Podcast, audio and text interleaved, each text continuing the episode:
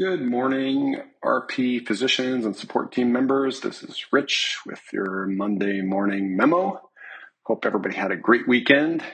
Uh, we just got through what was a historic storm in Southern California, probably coming your way if you live in other parts of the country. Uh, but I'll be spending one more day in the office in El Segundo, and then I'll be heading back to Nashville, which is where Anne Marie and I spend the springtime. So if you're in Nashville area, look me up. So, the topic for today's Monday morning memo is all this talk about cost reduction scares the cow pie out of me. Is our practice in financial trouble? I've been getting that question in a few different ways, and it has made me realize that I could have done a better job setting the context for all of this when we began implementing some cost changes in the fall of 2022. These were changes that are designed to accelerate our transition from the hypergrowth phase to our next phase, which is a sharper focus on operating excellence and improved efficiency.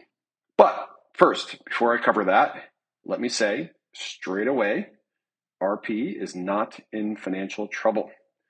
We are profitable, expecting in 2023 over $500 million of EBITDA, which is a measure of profitability. We have resources available to us. Currently, we have well over $100 million of liquidity, a number we expect to build significantly throughout the year. And we have a supportive base of investors who have invested well over a billion dollars of equity in our business. Now, like many healthcare businesses, we have our challenges these days, but these are not existential challenges.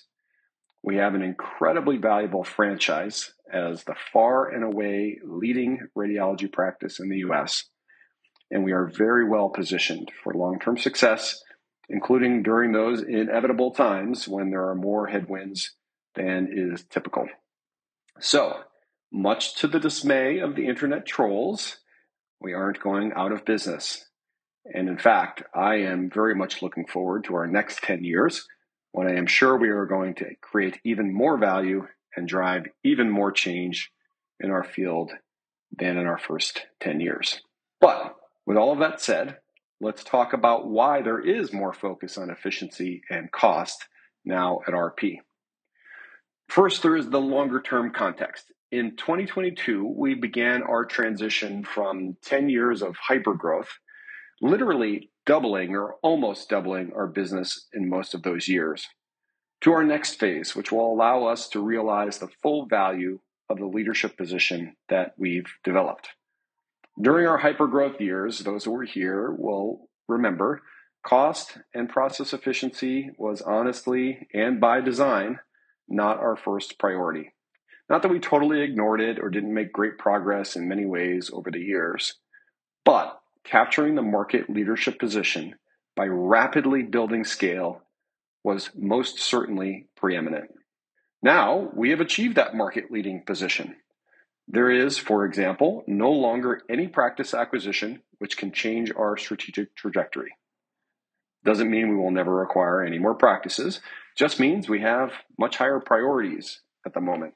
And those priorities include rationalizing costs as well as accelerating our ability to deliver on the promise of what a large scale practice can deliver for clients, patients, as well as the physicians and support teams that make up our practice.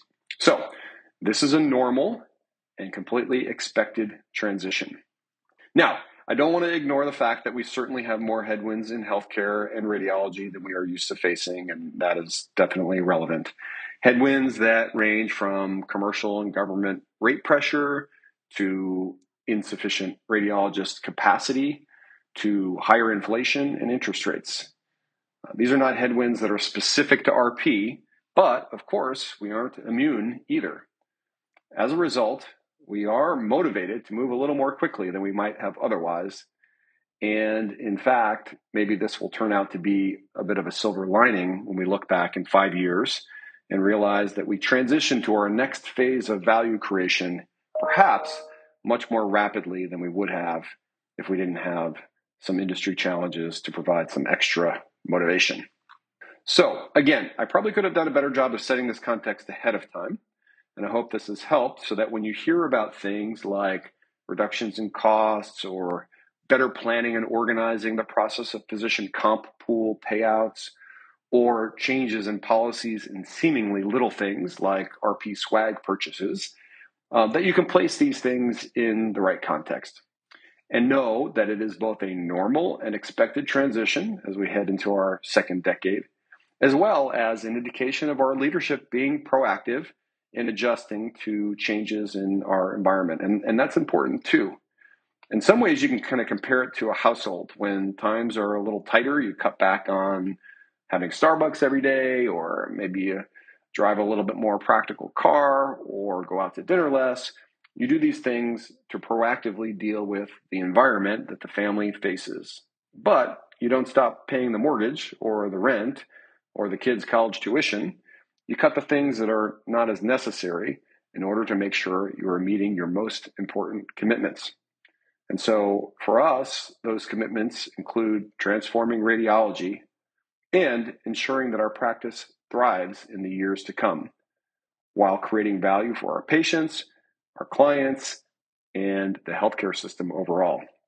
We are also committed to making this a great place to build a career for our physicians and support team members, and to building long term financial value for our shareholders, including our more than 1,500 physician owners. So, thanks for listening.